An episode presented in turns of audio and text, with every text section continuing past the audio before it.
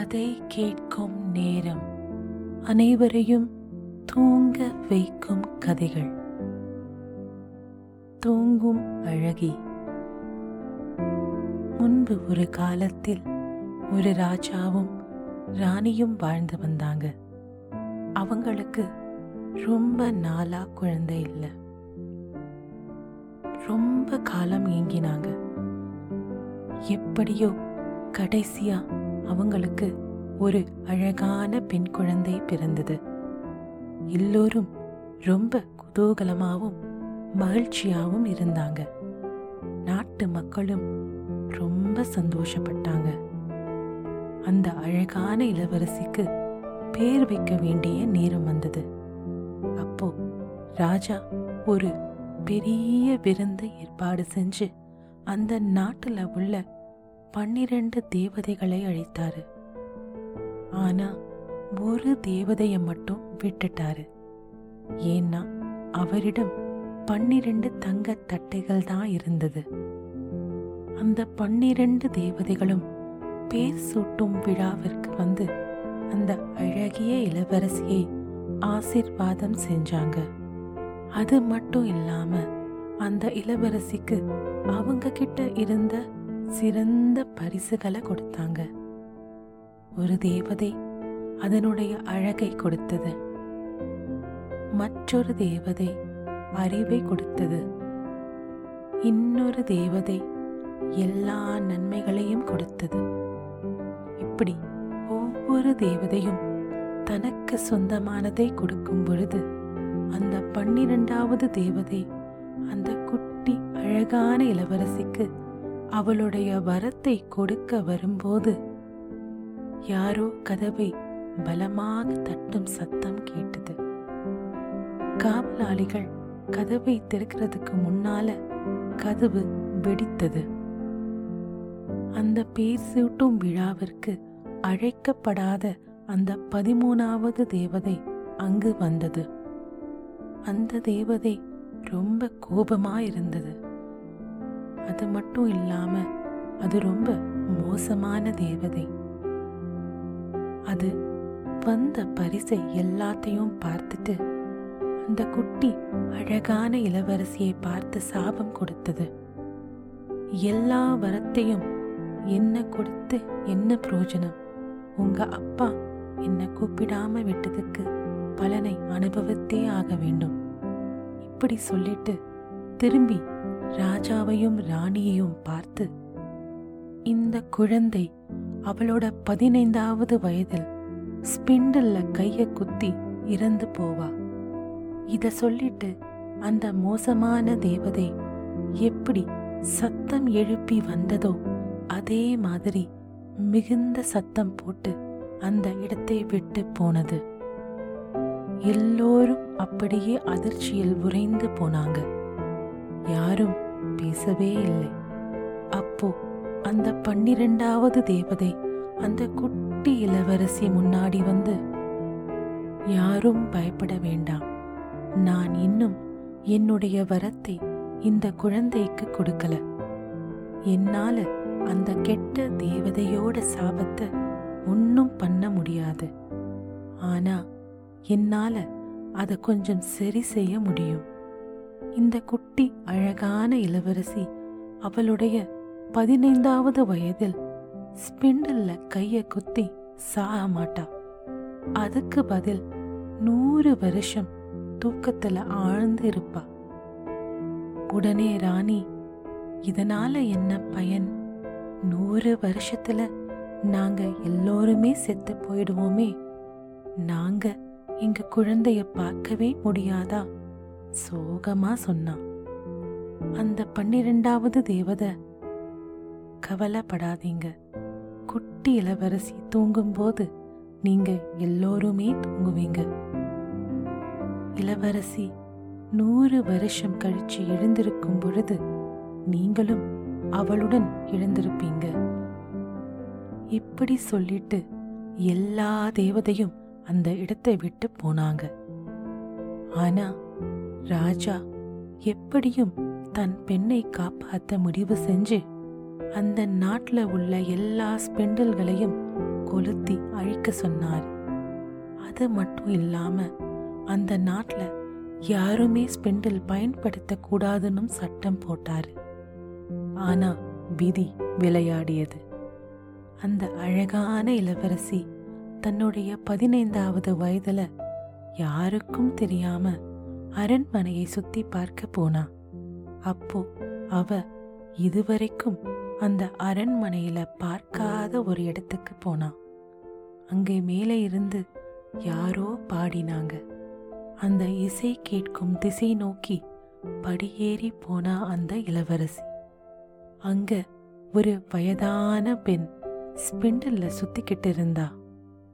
இளவரசி ஸ்பிண்டில்ல இதுவரைக்கும் பார்க்காததுனால அவளுக்கு அது ரொம்ப வித்தியாசமா இருந்தது அவ அந்த வயதான பெண்மணி கிட்ட இது என்னது? அப்படின்னு ரொம்ப ஆர்வமா கேட்டா. இது ஒரு ஸ்பிண்டில். இப்படி சொன்னது வேறு யாரும் இல்லை. வயதான பெண்மணி மாதிரி வேஷம் போட்டுக்கிட்டு இருக்கிற அந்த பதிமூணாவது மோசமான தேவதைதான். அந்த இளவரசி நான் இதை தொடலாமா? அப்படின்னு உற்சாகமா கேட்டா. ஓ கண்டிப்பா வா பக்கத்துல வந்து இதை தொட்டுப்பார். அந்த வயதான பெண்மணி மாதிரி வேஷம் போட்ட அந்த கெட்ட தேவதை சொல்லுச்சு. இளவரசி அந்த ஸ்பிண்டல்ல தொட்டவுடன் அவ கை குத்தி கீழே விழுந்து மயங்கி அப்படியே தொங்கி போனா. அந்த கணம் அந்த அரண்மனையே ஸ்தம்பித்து போனது. அரசவையில் இருந்த ராஜா மற்றும் மந்திரிகள் தூங்கி போனாங்க. ராணி மற்றும் அவள் வேலையாட்கள் எல்லோருமே தூங்கி போனாங்க. அங்கே சமையலறையில் இருந்த சமையல்காரர்கள் வெளியில் இருந்த பணிப்பெண்கள் எல்லோருமே தூங்கி போனாங்க. நாட்கள் செல்ல செல்ல அந்த அரண்மனையை சுத்தி அடர்ந்த மரங்களும் முள் செடிகளும் வளர்ந்தது.